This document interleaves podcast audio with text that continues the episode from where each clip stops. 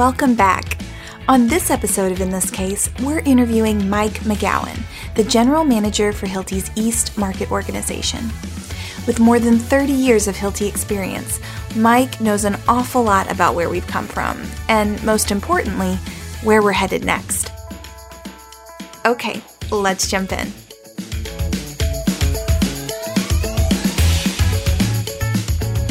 Welcome to In This Case, a podcast from Hilti that goes behind the scenes at one of the most iconic brands in the world of construction.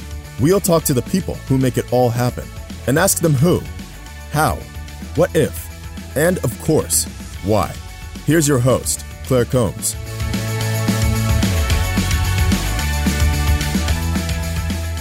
Thanks, Mike, and welcome to the podcast. To get us started, can you maybe walk us through your career path at Hilti? So I started uh, right out of college, and my first role was in a Hilti store. I worked in the uh, Beltsville, Maryland store. I was in the store for two years, and then I went into the upper market, and I was an outside sales rep for nine years. After that, I had the opportunity to become a regional manager. I managed a sales team in Washington, D.C. and Northern Virginia. Then we expanded the region to include the rest of Maryland from there, I became a business unit director for our drilling and demolition line. After that, I became a sales vice president responsible for the Southeast United States. From there, I became uh, head of sales for the eastern half of the US, and then eventually general manager for the East, which is my current role. Okay, great. And ballpark for us, how many people are a part of Hilti's East Market organization today? The East is made up of uh, just under 700 team members. So let's go even further back now, like pre college. What was the very first job you ever had? The first job I ever had, I was a warehouse worker in a large shoe store. My responsibility was consolidating all the shoes that came back from all the different retail locations. For some reason, the shoe that gets put on display would never get put back in the box with the other shoe. And this company thought that the smart thing to do would be just ship all the shoes individually back to a warehouse and pay someone to match the shoes. If you could get in a time machine and go back and give one piece of advice to your younger self, what would that be? I think I would tell myself learn as much as you can from everyone you meet. That's great. Okay, so like we talked about, you now manage this team of 700 people, and a huge portion of those folks work as account managers, supporting our customers on job sites every day. So you're pretty uniquely positioned to answer this question, but what do you think makes someone a good fit for the Hilti team? Like, what do you look for in someone who's going to just put on that iconic red shirt every single day? It's a good question. And actually, a lot of people ask me in interviews, what does it take or what are the characteristics of a good salesperson? And, and I would say that I think the single most important thing that a, a salesperson needs to have is a genuine curiosity about the customer. I think if you really are authentic in a desire of understanding the customer, understanding their problems, understanding why they see things the way they do, I think that that's the first step.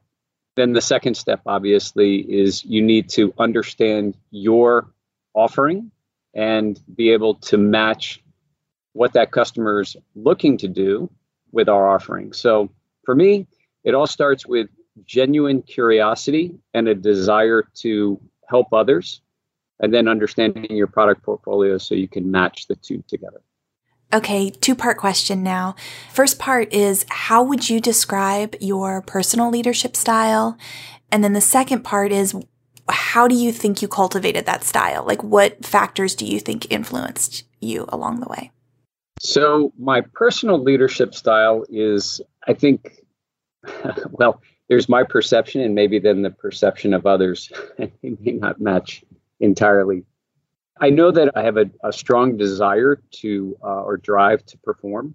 I see the capability in others, and I really want to flush out that capability so people are able to achieve their full potential. That's in my heart and that's my intent. It may at times come across as maybe I'm I push and shove and push people into areas of discomfort. But it's all in an effort to help them be as great as I actually know they can be. I would say that the influence that I've had is obviously from all the great managers that I've had the opportunity to work for. All of them dramatically different, but all of them brought something unique to the table. All of them have shaped me into the leader that I am today. In some cases, some were heavily driven by goals and achievement. And in other cases, they were more motivated by the soft skills and the nuances of connecting with people.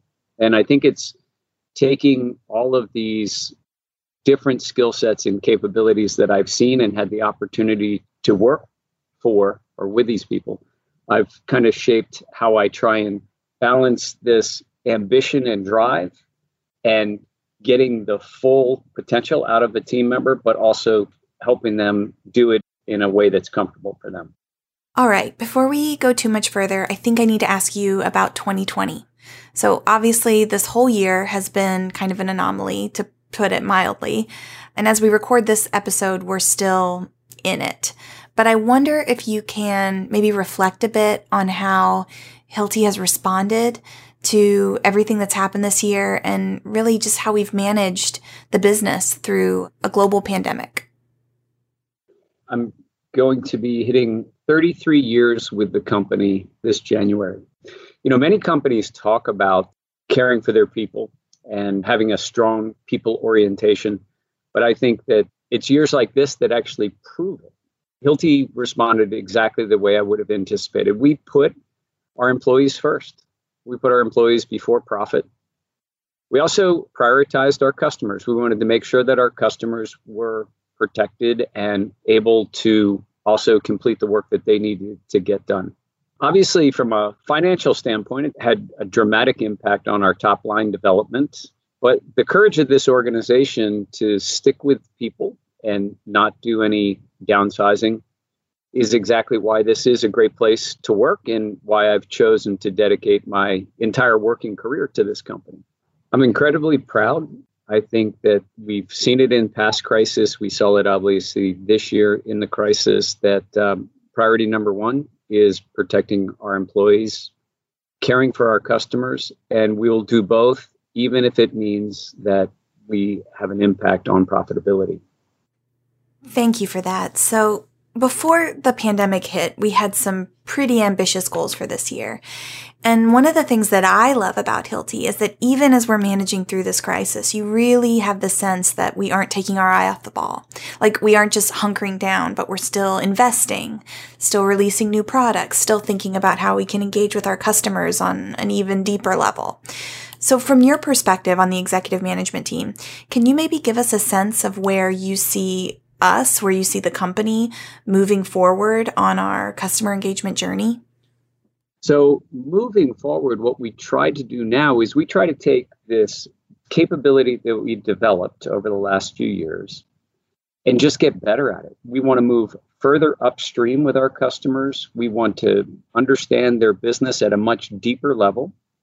And we want to take all of the investments that the group has made into hardware, products, software, and other services to become even a more important and more valuable business partner to that company. Otherwise, help them run a more successful company because if we can help them be successful, then we'll always have a seat at the table.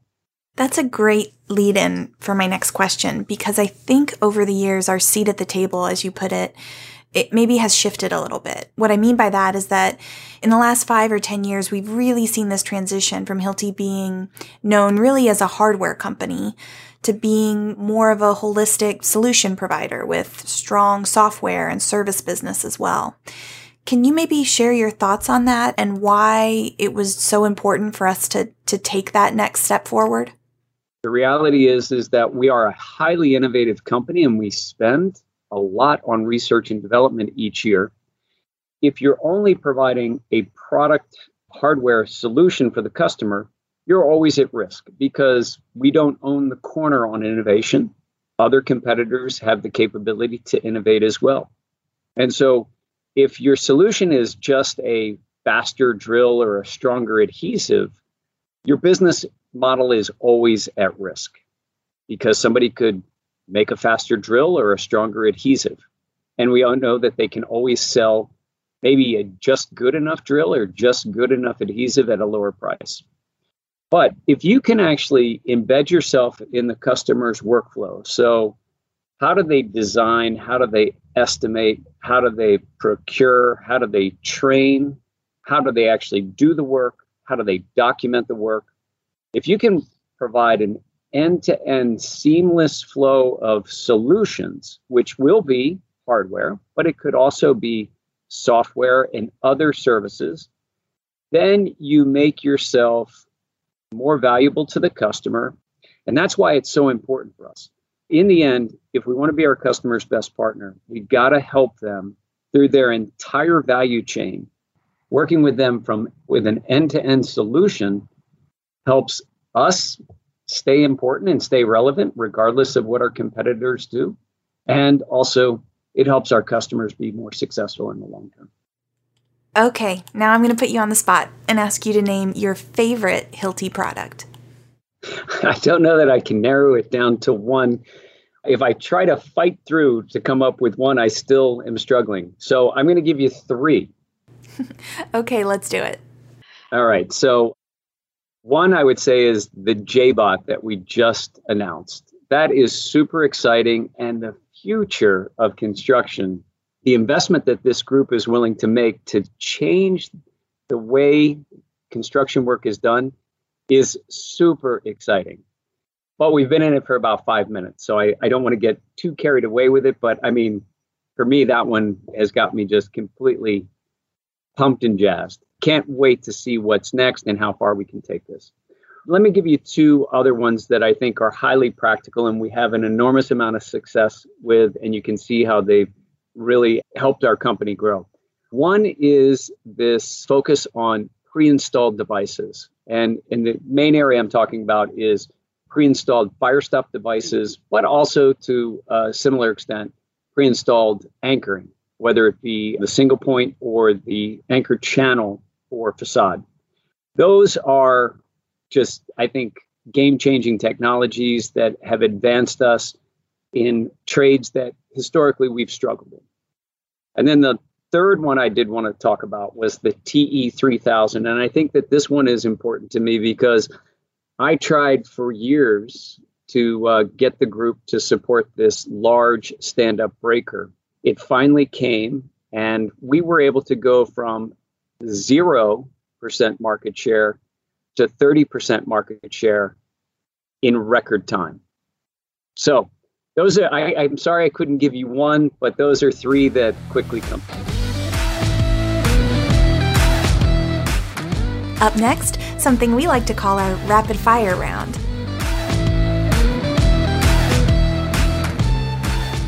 Okay, Mike, what's your favorite city in the world and why? Rome. And the reason is is the amazing history. What character trait do you most admire in other people? I don't know. That's a, that's a difficult question, Claire. Every, every single person is different. Okay, well, let me ask it a different way then. What character trait would you maybe wish you had more of, or would you want to further develop in yourself? Ah, so that it's a it's a psychology question. So basically, I was supposed to be projecting what I'm missing in my answer about somebody else. I got it. Okay. You cracked the code. I cracked the code. Uh, let's see here. Patience. What's the best piece of advice you've ever gotten? Be curious. If you could pick a superpower, what would it be? Fly. And last question What profession, other than your own, would you most like to attempt? Fighter pilot. All right. Well, that's a wrap on this episode of In This Case. Big thank you to General Manager Mike McGowan for taking time out of his day to sit down with us for this one.